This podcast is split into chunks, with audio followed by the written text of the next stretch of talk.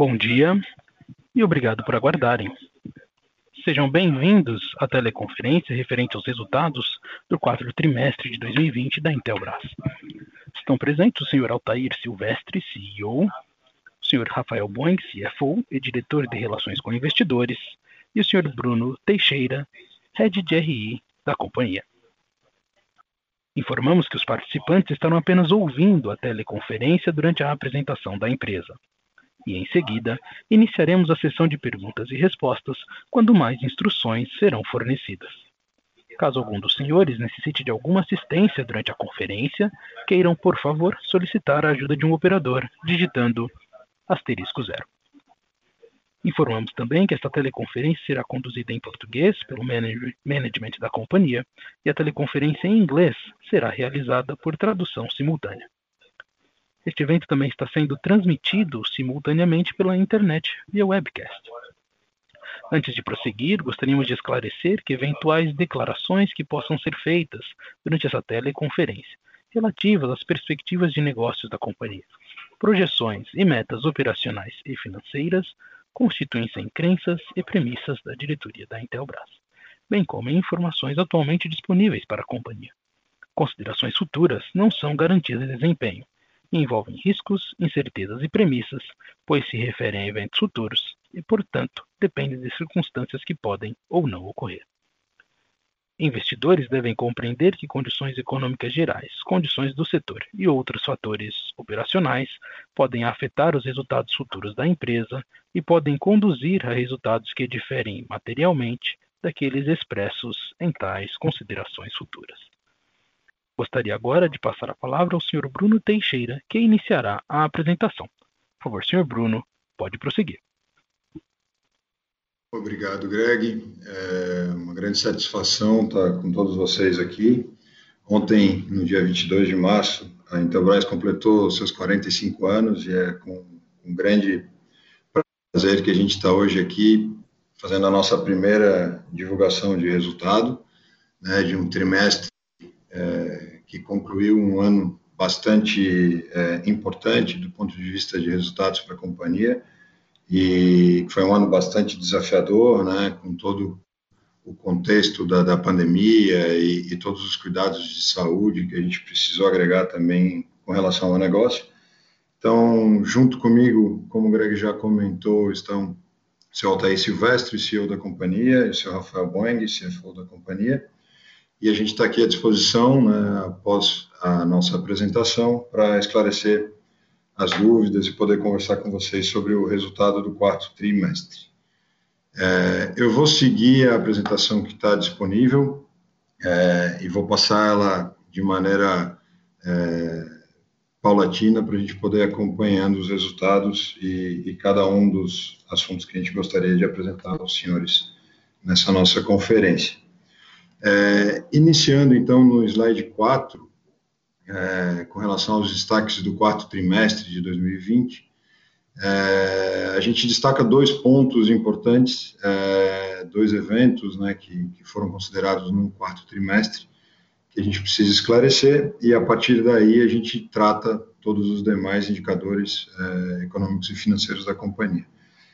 Em fevereiro desse ano, de 2021, o Embracon fez uma orientação de que o crédito financeiro decorrente da lei de informática precisaria ser contabilizado não mais como um crédito que é, anteriormente vinha sendo reconhecido como uma redução do IPI pago, né, é, e ele passaria a compor outras despesas ou receitas operacionais embaixo da margem bruta.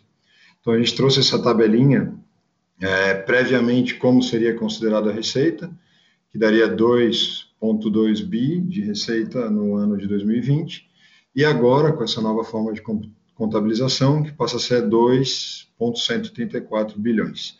Então, é uma queda no reconhecimento de receita de 3,8, que ela está considerada na nossa demonstração financeira, é, e por ter sido é, reconhecida somente no quarto TRI, geraria um, um, impacto direto no quarto TRI e por isso a gente faz esse destaque é, e ao longo da apresentação os senhores vão ver também que a gente faz algumas ponderações com relação à receita. E o segundo ponto relevante é que em outubro de 2020 a gente foi declarado vencedor né, no processo judicial da retirada do CMS como base de cálculo do PIS e COFINS e também esse efeito gerou é, resultados operacionais e financeiros e a gente conversa sobre esses efeitos também ao longo da apresentação. De maneira geral, o nosso trimestre, o quarto trimestre de 2020, foi um excelente trimestre, né, que a gente tem é, uma receita líquida, então, de 671 milhões, com 39% acima do quarto trimestre de 2019, isso falando da forma nova de contabilização, né? Em seguida eu vou falar sobre os ajustes. Um EBITDA de 158 milhões, 156% superior ao quarto trimestre de 2019, e um lucro líquido de 206 milhões, 190% superior ao quarto tri do ano passado. É, e isso nos gera um ROIC pre-tax de 53,3%. É, como eu comentei, todos esses números afetados também por essas duas é, novas considerações. De maneira ajustada, a gente traz o um número para vocês, é, o que nos daria uma receita líquida de 755 milhões né, no quarto TRI, 57% superior à receita líquida do quarto TRI de 2019, um EBITDA de 106 milhões, 70% é, 70,9% superior ao quarto TRI de 2019, e um lucro líquido 50% superior ao quarto TRI de 2019, de 107,238 milhões. Ok? E o ROIC ajustado, então, de 46%, é, já mais em linha com o histórico da companhia, da forma que a gente vem é, entregando os resultados. Aqui é, só cabe o destaque de que a gente faz as contas né, em cima da receita líquida também ajustada. Ok? A nossa evolução do EBITDA é, ao longo de 2019, 2020 é, foi bastante expressiva. É, saímos de um EBITDA de 11% em 2019 para um EBITDA de 16%, praticamente 17% já ajustado em 2020.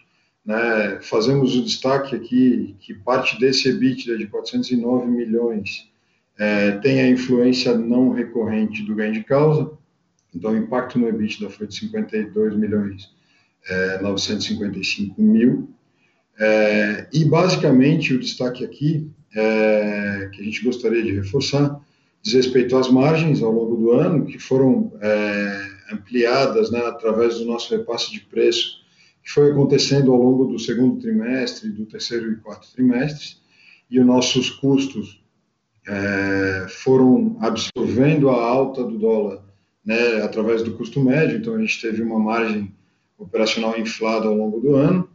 É, por outro lado, despesas controladas e abaixo do crescimento da receita contribuíram também para o crescimento de EBITDA. E já mais ao final do período, ao longo do quarto trimestre, a gente enxerga uma margem EBITDA mais alinhada com as uh, margens EBITDA históricas da companhia. Passando agora para a gente conversar sobre os segmentos de atuação, é, primeiramente a gente traz um resumo do ano de 2020 é, e como é a nossa primeira apresentação dos resultados, a gente reforça aqui as três, é, os três segmentos de atuação da companhia, segurança, que trabalha toda a linha de circuito fechado de TV, de hardware e software para monitoramento de imagens, alarmes de intrusão, de incêndio e controle de acesso. É, a, o segmento de comunicação, é, que é formado por produtos de fibra ótica, tanto ativos quanto passivos, switches e roteadores, rádios, rádios comunicadores, rádios para transmissão de internet e comunicação unificada, e aí também as smart box, né, as smart TVs, para a gente poder é, trabalhar a comunicação também na, na TV. E a linha de energia, com geradores solar on-grid e off-grid, os no-breaks e as fontes, e é o nosso segmento que vem liderando a, automação residencial na companhia. É, de maneira é, anualizada, né, a receita líquida de segurança apresentou um crescimento de 14%, 13,9%, já considerando é, a nova forma de apuração, então 1,1 bi de, de receita em 2020 e uma margem bruta de 418 milhões, de 36,5%. Já a nossa linha de comunicação é, apresentou um crescimento de 34% no, no, ano de 2020, com 772 milhões é, de faturamento e uma margem bruta de 230 milhões, que representa praticamente 30% da receita líquida.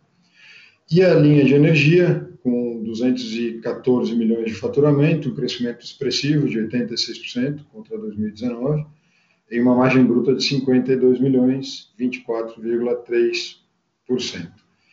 E agora a gente vai apresentar os resultados detalhados do quarto TRI por cada segmento. Então, é, começando por segurança, que representa, representou 55% do faturamento ao longo do quarto trimestre, é, onde a gente observou um crescimento em todas as categorias de atuação, com sellout forte né, ao longo do quarto trimestre. É, estamos liderando uma mudança de tecnologia bastante importante para o controle de acesso residencial, principalmente no que diz respeito aos videoporteiros com tecnologia Wi-Fi e as fechaduras digitais, e a parte toda de receita recorrente, que vem iniciando um processo de aceleração importante. A gente viu ao longo do ano a nossa controlada Seven é, crescendo de maneira expressiva suas receitas, entregando excelentes resultados, e também ao longo do quarto trimestre. Aqui nessa tabela, a gente traz a comparação do quarto TRI, né, na primeira coluna, da, com a nova forma de contabilização, e na segunda coluna, na base de comparação, que a gente entende ser mais adequada para poder fazer a comparação entre os trimestres.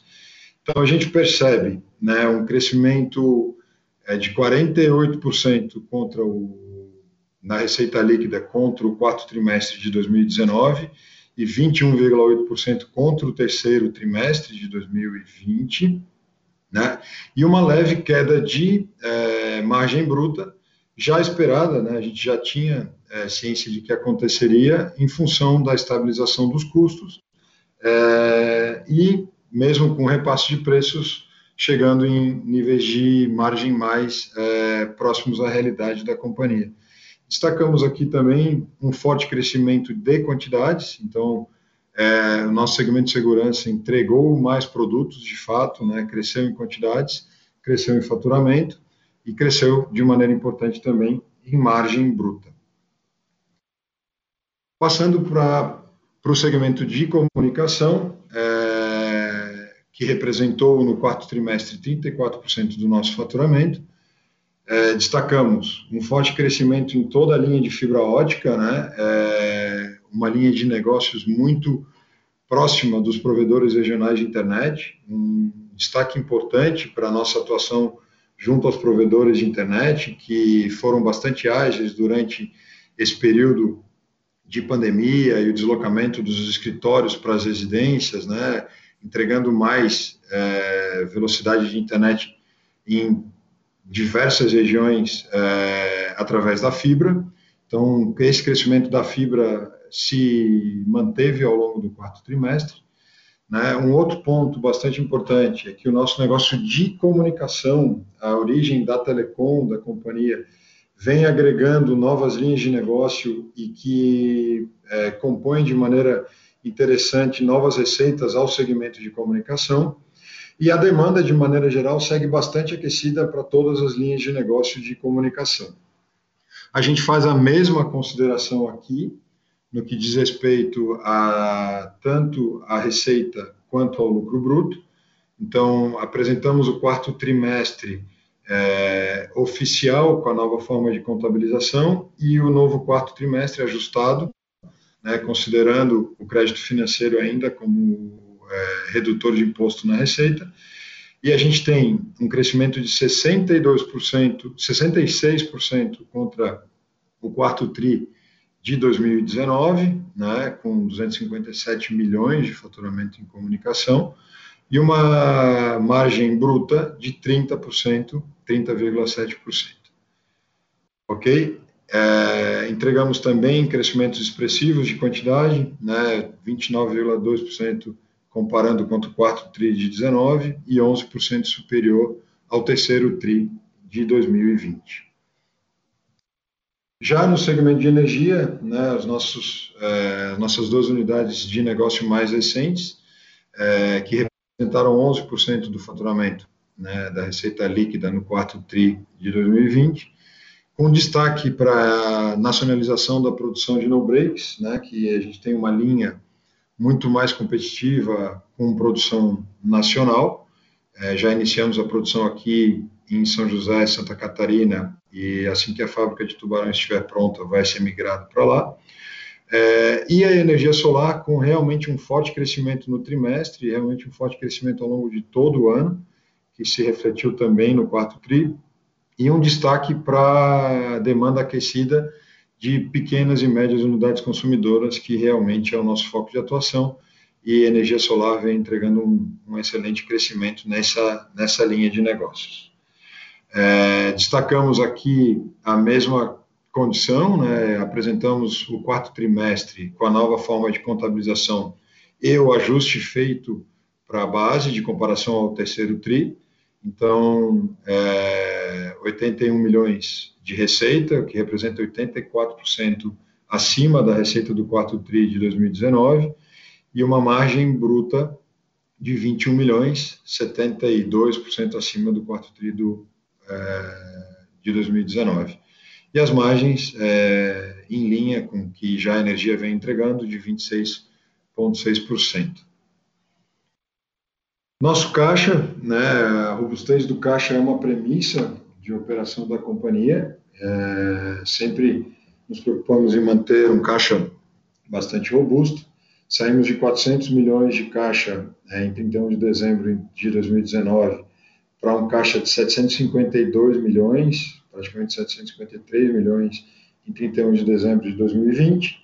É, aqui a gente destaca que, de maneira operacional, a gente já faria um acréscimo importante ao nosso caixa, é, mas lá no início da pandemia, em, em, nos meses de abril e maio, a gente tomou a decisão de fortalecer o, o caixa da companhia para poder atravessar é, o processo de crise né, da, da, pandemia e poder, de fato, de maneira preventiva, é, contribuir para que o canal, né, a parte financeira do nosso canal de comercialização não se deteriorasse. Então, a gente é, trouxe robustez ao caixa da companhia e precisou agregar aquele financiamento que vocês enxergam nesse gráfico de pontos.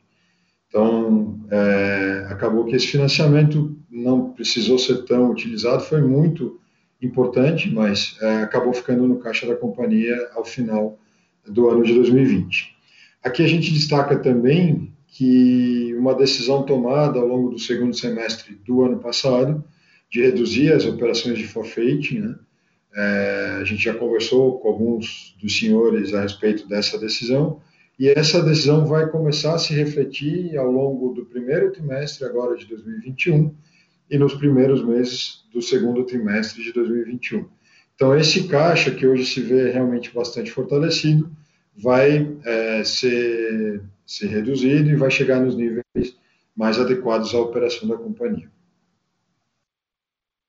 Enfim, é, com relação ao CAPEX, a gente destaca que, é, em comparação ao ano de 2019, que a gente trouxe diversos investimentos, tanto em aquisições quanto é, em expansão industrial. Né? O ano de 2020 foi, foi marcado por um pouco menos de investimentos nesses sentidos, né? mas ao segundo semestre retomamos os investimentos para crescimento. Então, tanto né, o início das obras da fábrica de Tubarão, quanto as ampliações da fábrica de Manaus e de Minas Gerais, né, Santa Rita do Sapucaí, é, e, de maneira geral, o CAPEX de 2020 está bastante em linha com o que a companhia vem apresentando de maneira recorrente como CAPEX de manutenção e expansão.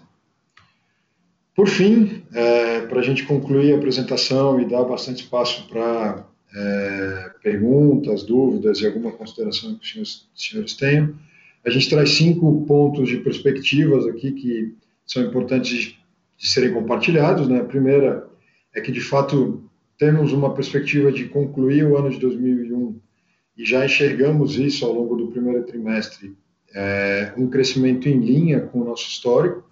Então, estamos otimistas com, com, com a, as nossas ações e as nossas estratégias, né, que elas vão trazer bons resultados ao longo de 2021.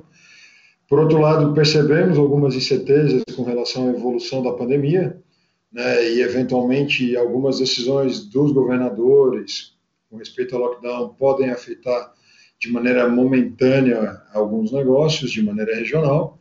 Então a gente está bem atento a esse ponto. É, já já estava no início da pandemia, né, e hoje com, com esse nível é, de pandemia no Brasil, a gente continua atento e tomando as decisões aqui para poder manter os negócios é, funcionando e apoiando o canal de distribuição, né? Trazemos também a informação de que temos uma previsão de 460 milhões para expansão orgânica e inorgânica ao longo dos próximos 18 meses, então é um capex que a gente vai ver né, nas nossas próximas projeções é, e nas nossas próximas é, divulgações de resultado, né, que vai vai se ampliando ao longo do ano.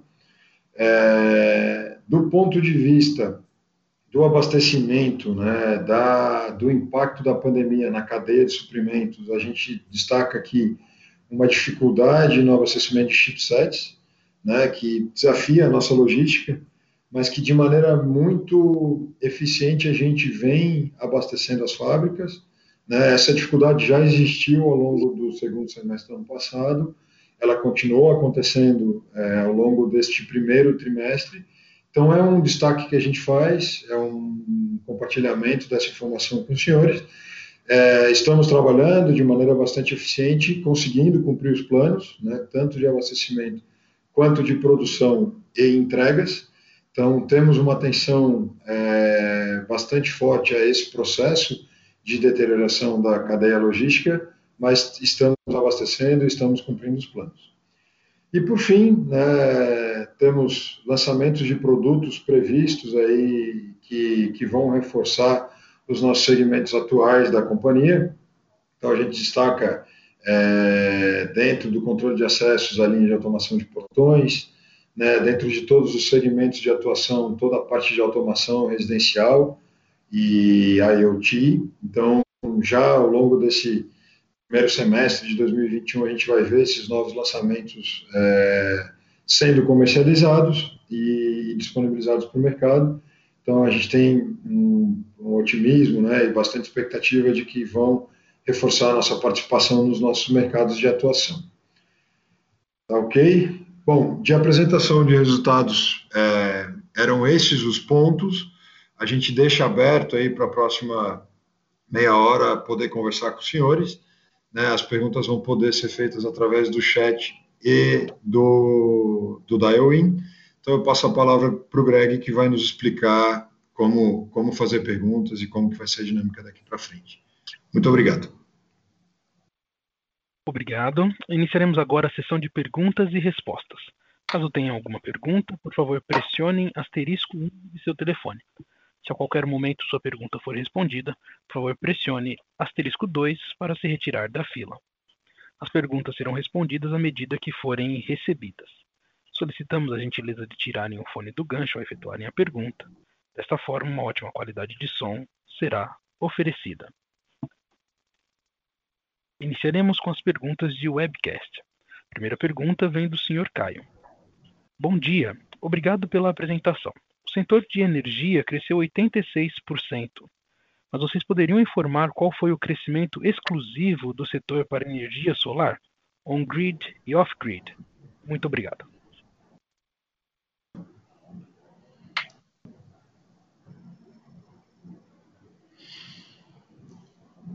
Bruno? É, o senhor quer responder ou prefere que eu responda? Não, pode responder. Tá. É, a gente está juntando as duas é, unidades de negócio, né, especificamente é, dentro de segmentos de atuação, é, para simplificar o, a apresentação do resultado. Né?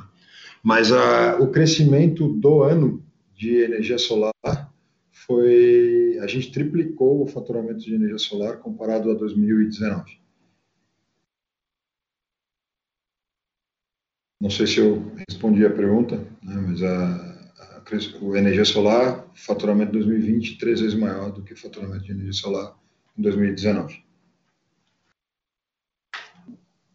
Próxima pergunta, também vinda do webcast, é do senhor Leonardo Lima. Vocês poderiam informar suas perspectivas em M&A? Existe alguma previsão para a Intelbras entrar nos serviços de armazenamento em nuvem? Sim. Bom dia novamente. Sim, existe. Nós temos um plano firme né, de, de aquisições, como apresentamos, tivemos a oportunidade de expor na, no nosso roadshow. É, a primeira novidade já deve realmente acontecer aí no, nos próximos, próximos dias. Ah, realmente, o investimento em em, em, em nuvem, em, em, armazenamento, em, em venda de, de, de, gravamento de imagens e, receita recorrente é um projeto nosso, estamos realmente investindo nisso. Também empresa que estamos já, digamos, em processo de discussões para, para isto, mas é, é um projeto importante também para 2021.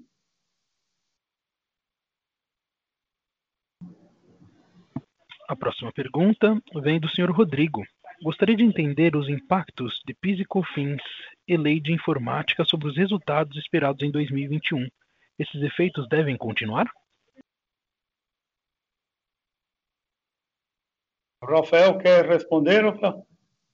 Não, os, os impactos, sim, bom dia. O, houve um impacto expressivo no ano de 2020 decorrente de uma ação judicial, né, onde se questionou a incidência de PIS e COFINS sobre a base de ICMS. Então, o ICMS foi retirado né, né, nesse processo da base de cálculo do PIS e COFINS, reduzindo então o PIS e COFINS e é, então trazendo esse ganho de, de 136 milhões que foi no balanço de 2020. Essa já é uma decisão é, que transitou em julgado, em última instância, mas já é uma decisão desde o, que o STF já julgou em 2017 e desde 2018 a gente já vem aplicando é, essa nova forma né, de cálculo de modo que daqui em diante não tem mais nenhum efeito. Esse efeito é toda uma recuperação do passado, desde quando a gente ingressou a, com a ação, que foi em 2007. Então, é, esse efeito passou, não vai ter mais. E, e, só sobre a lei de informática, a questão da contabilização do crédito financeiro, na, à medida que a gente for reportando os trimestres, a gente vai reportar fazendo os ajustes na base do trimestre é, do ano anterior, né? Então a gente vai evitar essa necessidade de ficar apresentando sempre, como eu apresentei, né, o trimestre base e o trimestre oficial. A gente vai trabalhar sempre na comparação frente a, a uma única forma de contabilização do crédito financeiro e aí vai, vai nos ajudar na, na simplificação da apresentação, ok? E o impacto do crédito financeiro não gera é, nenhum, é, nenhum impacto sobre o resultado, é simplesmente na forma do reconhecimento da receita. A próxima pergunta vem de Gustavo Fabrício, da RSP Capital. Poderiam explicar quais os efeitos do câmbio no resultado? Tinha um estoque com câmbio mais baixo, por isso a forte expansão de margem EBITDA? Se sim, podemos ver ROIC e margem caindo nos próximos trimestres? Sim, é, durante o ano de 2020, especialmente no primeiro semestre, quando houve um, uma desvalorização cambial muito forte, isso fez com que os nossos preços é, fossem logo recompostos, né? E é, naturalmente, então, o custo do estoque ele fica um pouco defasado ao longo do tempo e vai se recompondo na medida que novas mercadorias chegam com preços atualizados. Então, de fato, a margem do ano de 2020 ela foi um pouco superior à nossa média histórica e a perspectiva para frente, de fato, é ela voltar então ao histórico, né? Porque então os custos eles já estão nesse momento eles já estão alinhados, né, com o, os preços atualizados. Senhoras e senhores, por favor aguardem enquanto coletamos as perguntas. A próxima pergunta vem de Maurício Fernandes. Gostaria de saber se a redução de 10% na tarifa de importação de produtos eletrônicos gera algum impacto para a Intelbras. Muito, quase nada realmente de impacto, né?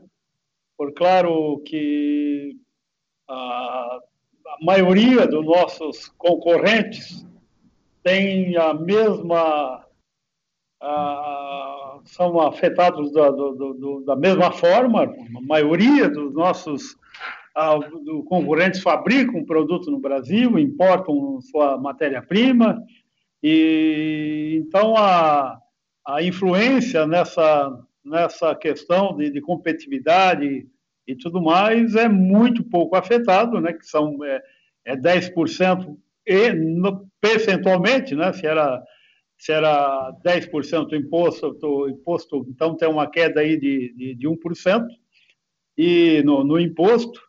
Então, ela, essa variação cambial, né, que é, que é o que mais que é o que mais realmente influencia os preços, ela praticamente ela se dilui, ela desaparece no momento que a gente ajusta os preços em função do, do câmbio ou a baixa, né, se, se ele cai, então, tem influência praticamente zero na nossa, nas nossas preços e na competitividade e no resultado.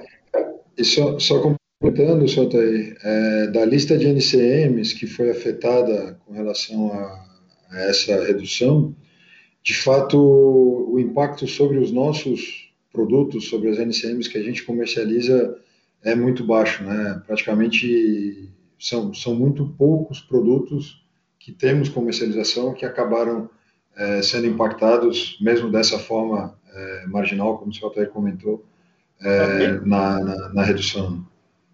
Bem lembrado, Bruno, eu não tinha nem me visto ainda essa lista de produtos que não estavam realmente para receber, mas então mais uma isso, informação. Isso, é, é muito pouco.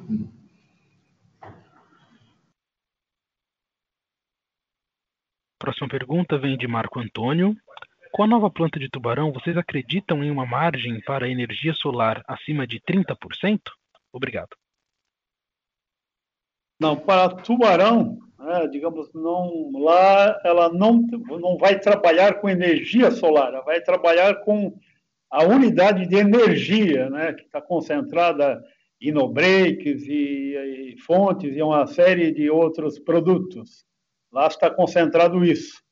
Ah, o solar está localizado aqui mesmo na nossa na matriz, né, e a margem, não sei, essa informação, como é que está aí, o Rafael poderia comentar um pouco. Não, não deve ser, um, deve ser um pouquinho menor de 30%, mas é, a, a gente espera é, crescer bastante e manter essa margem histórica que a gente vem fazendo, mas é um pouco menos de 30%. Eu acho que vale, só complementando também, Rafael, a, a energia solar vem ganhando escala, né? E ao ganhar escala, a gente tem dois grandes ganhos. Primeiro, na capacidade de compra e a melhor negociação.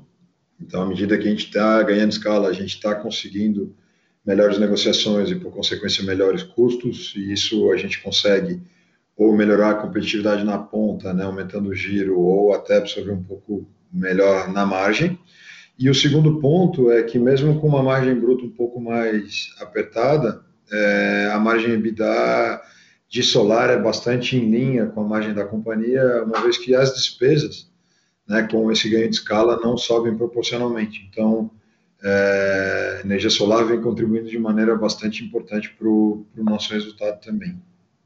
O Bruno, eu acrescentaria, né, que desde o início, né, quando iniciamos, como já comentamos todo no roadshow, estamos muito confiantes na energia solar pela estratégia nossa adotada de atuar em pequenos e médios projetos, onde é, é caso a caso, não tem aquela concorrência, leilão predatório que existe grandes projetos, que não é a nossa estratégia, é trabalhar com o nosso canal, a nossa revenda, e a margem, como eles falaram, realmente pode até cair um pouco percentual, mas o volume que vamos, que estamos tendo, que está crescendo e que esperamos, ah, e também o volume de, de despesas que tem, ela fica bem em linha com a nossa tradicional a rentabilidade da empresa. A próxima pergunta vem de João Tobias. Bom dia. Vocês poderiam esclarecer a política de dividendos da companhia? Rafael? Sim, a nossa política de distribuição de dividendos, ela a gente distribui um pouquinho acima do mínimo de 25%, onde a gente trabalha com 30% sobre o lucro líquido uh, semestralmente. Então, sobre o resultado do meio do ano a gente antecipa 30% e no encerramento do balanço faz a, a, a outra parte. Esclarecendo também que neste balanço eh, de 2020 a gente já fez uma antecipação, né, tendo em vista até esses resultados extraordinários que aconteceram de recuperação de resultados do passado, como essa valor substancial aí de de recuperação de PIS/COFINS, né, que é, foi uma, um, uma ação impetrada em 2007, que retroagiu até 2002. Então, como teve esse ganho extraordinário, a companhia, nesse, excepcionalmente nesse balanço de 2020, a companhia, no mês de janeiro, já fez essa antecipação para os acionistas anteriores. E agora, então, a partir desse ano de 2021, seguimos com o, o tradicional de distribuição, que é no fechamento do semestre, faremos a primeira distribuição de dividendos sobre o ano de 2021. A próxima pergunta, de Tiago Albuquerque. O real continuou se desvalorizando no início de 2021. A companhia já realizou reajustes de preços suficientes para restabelecer a margem bruta? Em caso positivo, houve algum impacto negativo de demanda? Sim, uh... nós. Pode falar, Rafael. Sim, os nossos preços eles estão ajustados e também desde o último quarter do ano passado a gente mudou nossa política financeira fazendo rede cambial de todas as entradas de, de matérias-primas, de modo que também a gente conseguiu minimizar bastante esses impactos, né, de necessidade de ajuste de preços. Então, nesse nesse período, quando o dólar sempre teve essa tendência de, de desvalorização, isso foi muito importante porque vai de fato amortecendo né, o, o, a necessidade de reajuste, porque tudo aquilo que entra no estoque, aquele custo médio do estoque, a gente está protegendo. Então, o nosso passivo ele vai, ele está hoje muito em linha com o custo médio do estoque. Então, o nosso passivo ele não está mais desprotegido, gerando assim então uma necessidade é, muito premente de reajuste. Então, conforme uh, esse custo médio vai aumentando, a gente vai também reajustando os preços. E o impacto, né? Nós somos todo mês nós ajustamos a tabela conforme a questão do, do câmbio e o impacto no mercado não existe, né? principalmente em todos esses nossos setores, né? que é muito, muito dolarizado, né? não é preço em dólar, mas tudo é importado, os componentes eletrônicos, então o mercado já, já tem esse costume né, ao longo do tempo, mas não houve influência desde o início né, do semestre passado e até agora não tem influência quando você reajusta os preços.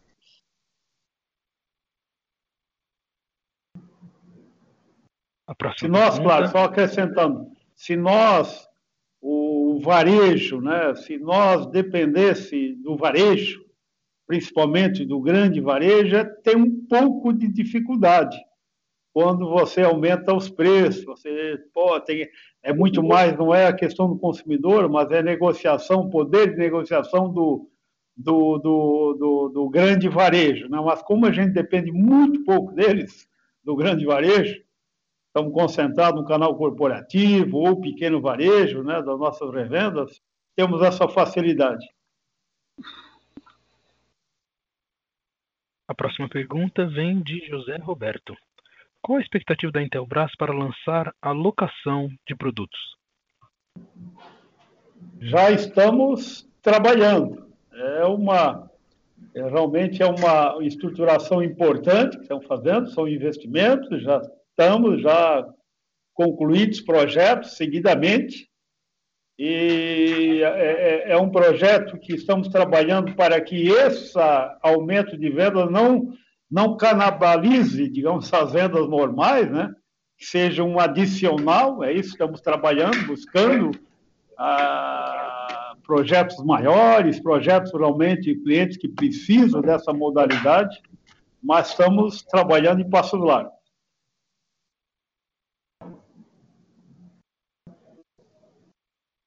A próxima pergunta vem de Fábio Rosenfeld. Bom dia. Obrigado pelo call. Algumas dúvidas. Como estão os estoques de produtos por segmento? Podem comentar se há falta de componentes barra insumos para as fábricas? O que foram as pressões de custo logístico? Tem a ver com o custo de frete chinês? Como estão achando que será a evolução nos próximos meses? Bem, nós estamos enfrentando dificuldade de abastecimento e frete mais caro desde já do, do, do terceiro tri do ano passado. É, já assimilamos esse custo de frete adicional, que são os containers, né, dificuldade de container e assim por diante, que encareceu muito né, a, essa questão, mas já estão assimilados e já, já, já estão no custo e a dificuldade de abastecimento de uh, chipsets, que é uma dificuldade mundial, que o Bruno realmente já comentou. Estamos trabalhando duro desde o ano passado, meados do ano passado, conseguimos conseguindo abastecer as fábricas, uma estratégia que adotamos, já pensando nisso, desde uh, meia, outubro do ano passado, setembro, outubro do ano passado, Estamos trabalhando para comprando mais componentes do que a gente, na verdade, teria o nosso plano, certo? Quando temos o plano, nós estamos comprando a mais para conseguir, pelo menos, aquilo que a gente precisa para manter a nossa fábrica. E estamos conseguindo. Com muito trabalho, com muita dificuldade. Existe ainda essa dificuldade hoje, continua igual, mas como estamos trabalhando para mais, a ao menos o abastecimento, da fábrica estamos cumprindo.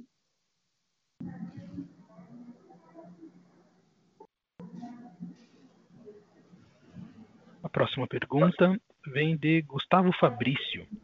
Energia é o segmento de maior expansão. Dado o forte crescimento, podemos esperar que a receita em 2021 dobre com relação a 2020?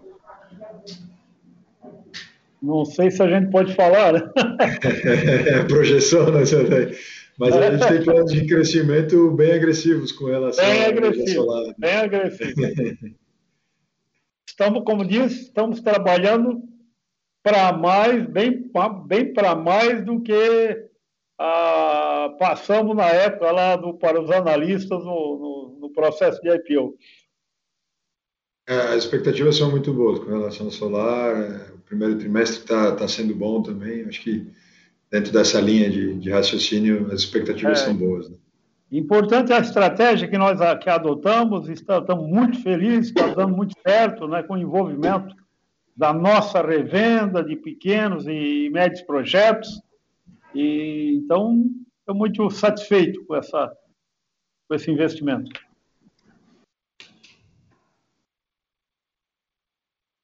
Próxima pergunta vem novamente do Sr. Caio. Existe alguma perspectiva de abertura de novas fábricas no Nordeste, visando conciliar com o potencial de energia solar da região?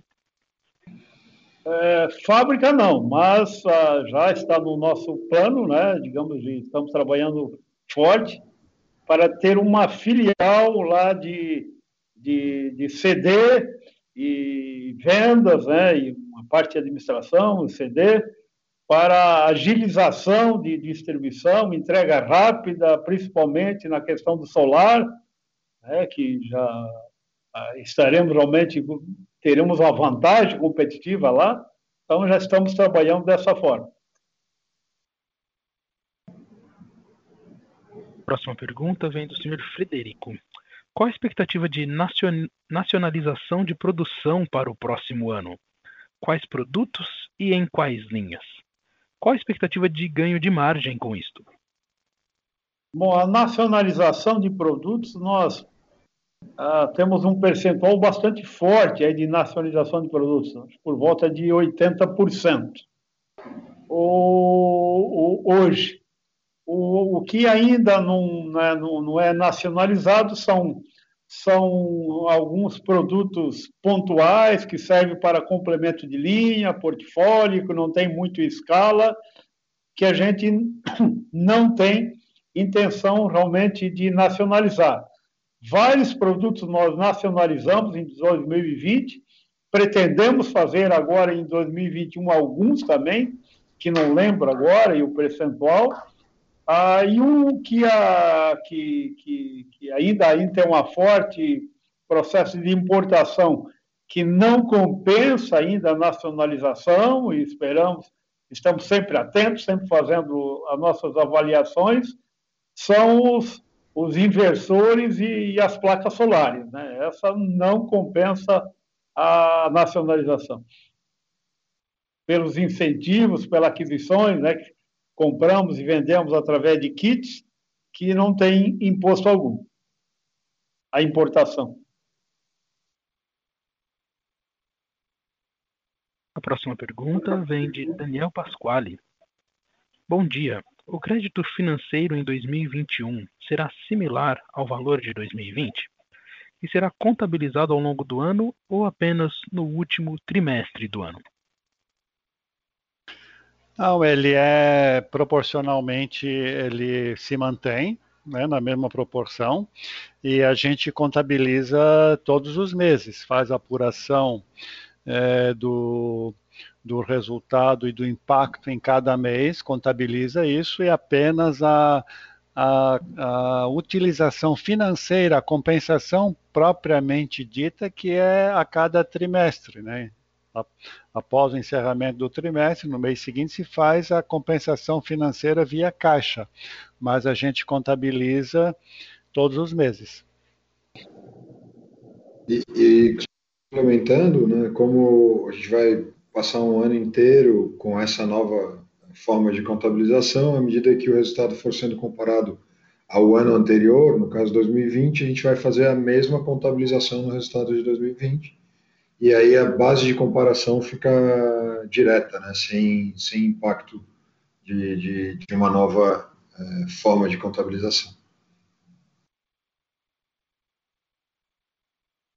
A próxima pergunta vem de Maria Tereza Azevedo, do Santander. Bom dia, parabéns pelos excelentes resultados. A performance da Seventh foi excepcional. Podem comentar um pouco sobre a operação?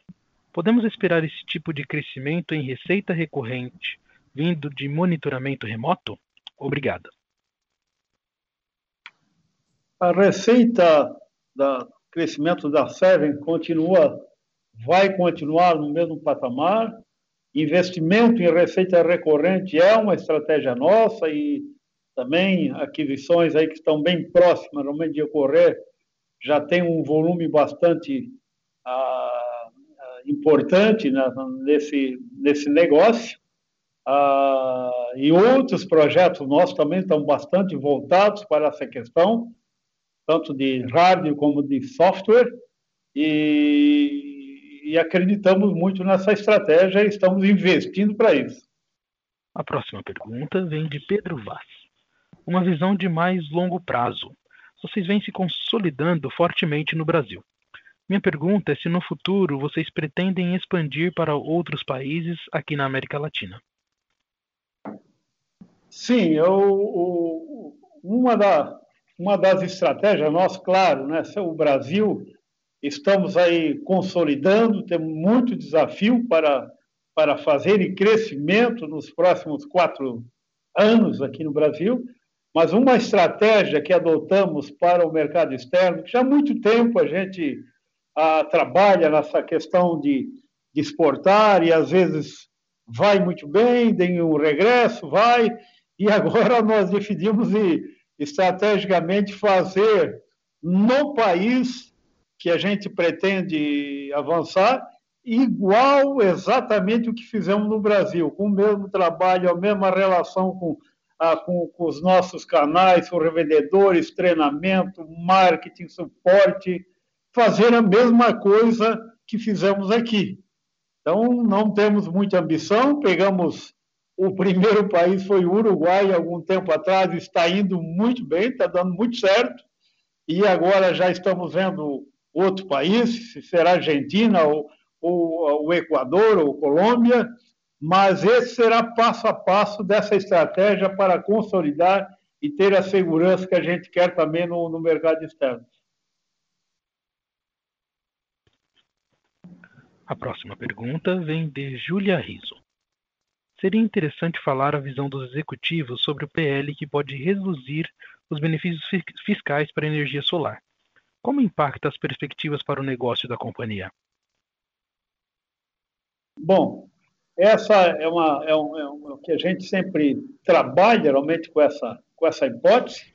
O que não nos preocupa muito, que hoje, para os nossos projetos, que é pequenos e médios, se nós estivéssemos trabalhando em usinas, em grandes usinas, estaria bastante nervoso. Mas nós não estamos, né? Porque a usina 100% vai para a rede e ela vai pagar essa sobretaxa, essa taxa. Como nós trabalhamos praticamente né, em, em usinas de telhado, em pequenos projetos, boa parte da, da, da, produção ela já é consumida dentro da próprio estabelecimento, que não vai para a rede e não tem essa, essa taxação. Né? E o excedente que ela produzir, ah, claro, pode, poderá ter uma taxa, mas hoje o retorno médio no Brasil para o investidor é por volta de quatro anos, quatro anos e meio, dependendo da localização. E, poxa, se tiver uma, uma taxa nesse excedente, talvez passe para aumente aí um meio ano, um pouco, do retorno, que ainda é um grande investimento para, para o consumidor.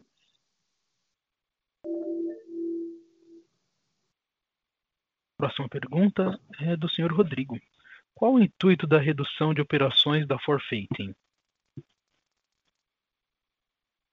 É, essa... Eu... Quer falar? Sim, essa foi uma operação que a gente fez, iniciou há muitos anos atrás, mais de 10 anos atrás, quando a companhia começou a crescer, justamente para permitir um melhor é, capital de giro para a companhia. Só que isso ao longo dos anos trouxe também uma grande exposição cambial, né? tendo em vista que o nosso contas a pagar em dólar ficava exposto lá é, durante praticamente seis meses, né? E a gente, ao longo do tempo, também é, não fazia hedge no passado, exatamente porque a gente sempre teve essa facilidade de repassar preços né, para os canais de distribuição.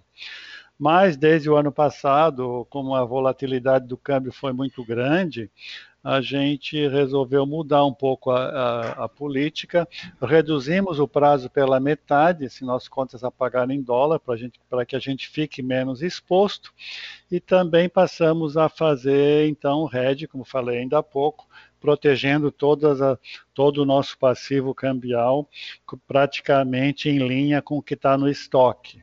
Então, a, a, razão foi essa. E também porque, obviamente, a companhia, ao longo do tempo, a gente fez, então, como eu disse, a operação para viabilizar um melhor capital de giro. Isso foi conseguido com o crescimento. A gente, a companhia é uma boa geradora de caixa, então a gente praticamente só desfez um pouco da operação que a gente tinha montado no passado voltando né, ao que era, tendo um, um menor prazo aí de exposição cambial.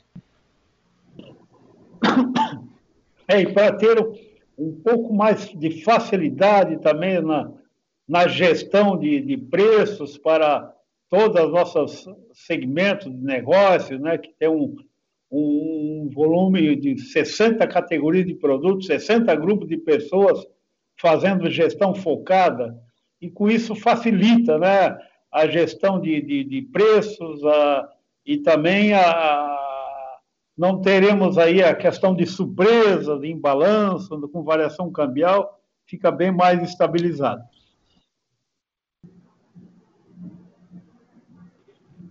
A próxima pergunta vem de Antônio Prado.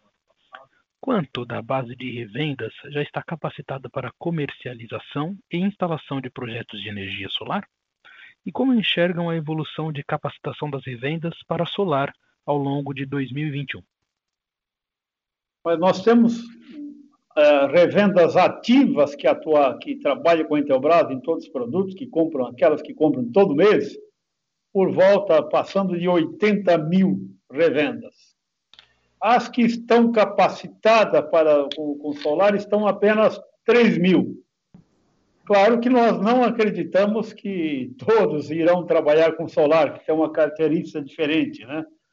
Mas acreditamos que vamos chegar em 30 mil revendas ah, preparadas e, e, e com intenção também de trabalhar com solar. A pandemia atrapalhou um pouco a questão da, da, da, da, aceleração desse treinamento, mas mesmo com essa dificuldade, voltamos a acelerar. Então, é nossa meta chegar a atingir a pelo menos 30 mil uh, revendas, né? que, que, é, que, que acredito que 2021 deva ter já um bastante um crescimento importante, mas vai ser assim, esperamos atingir nos próximos três anos aí 30 mil revendas.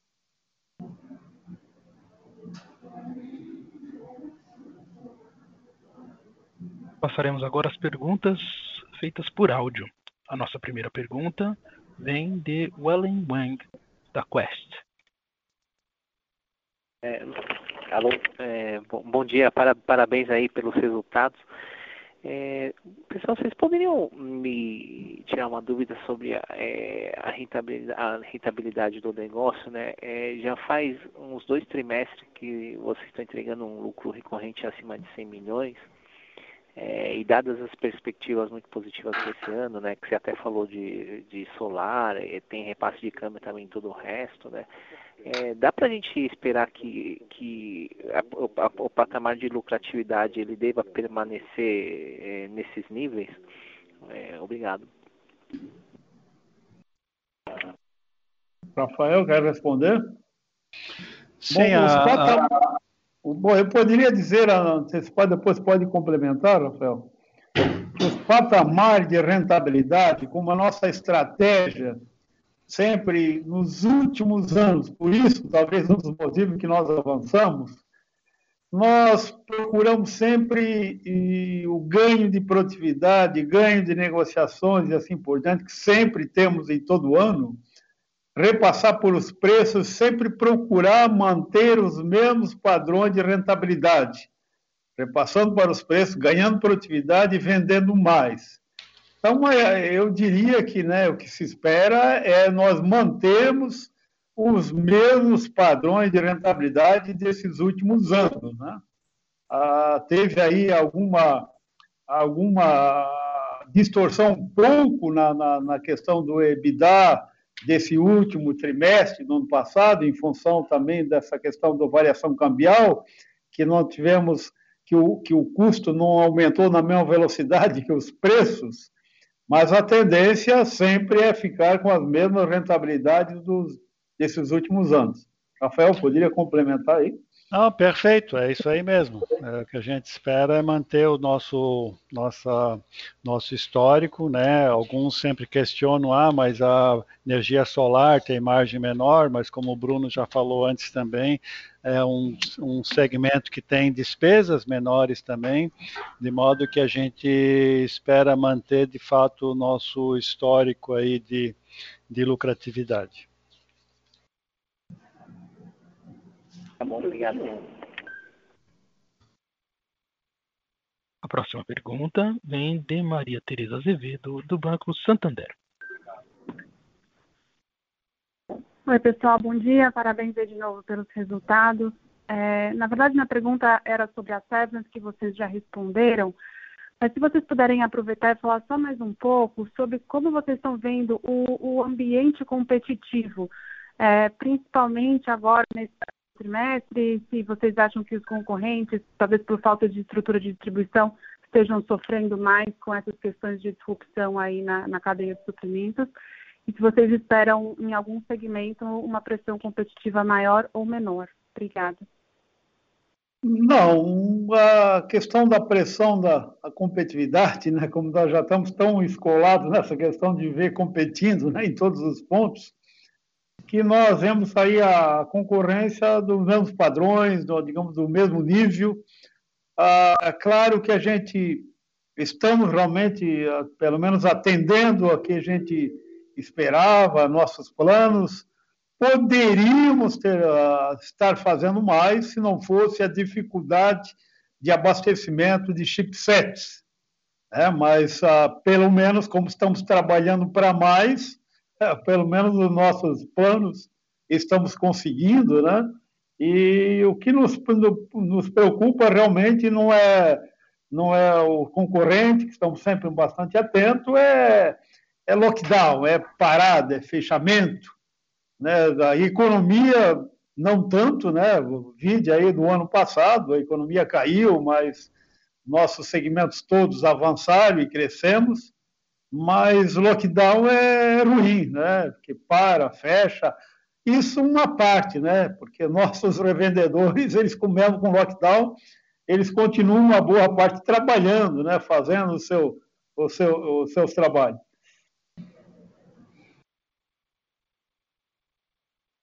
Perfeito, muito obrigada.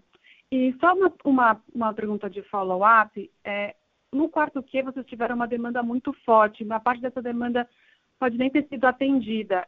Faz sentido a gente pensar que o primeiro trimestre vai ser mais forte por essa demanda reprisada?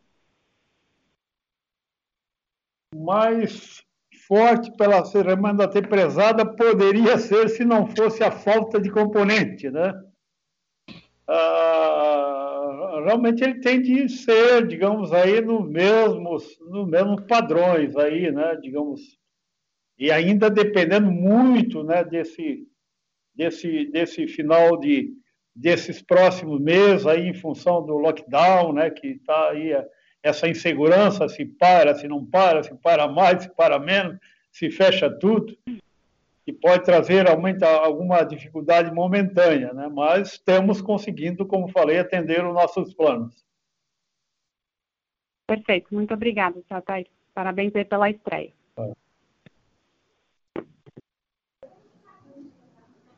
Encerramos neste momento a sessão de perguntas e respostas. As perguntas não respondidas podem ser encaminhadas ao time de RI no endereço ri@intelbras.com.br.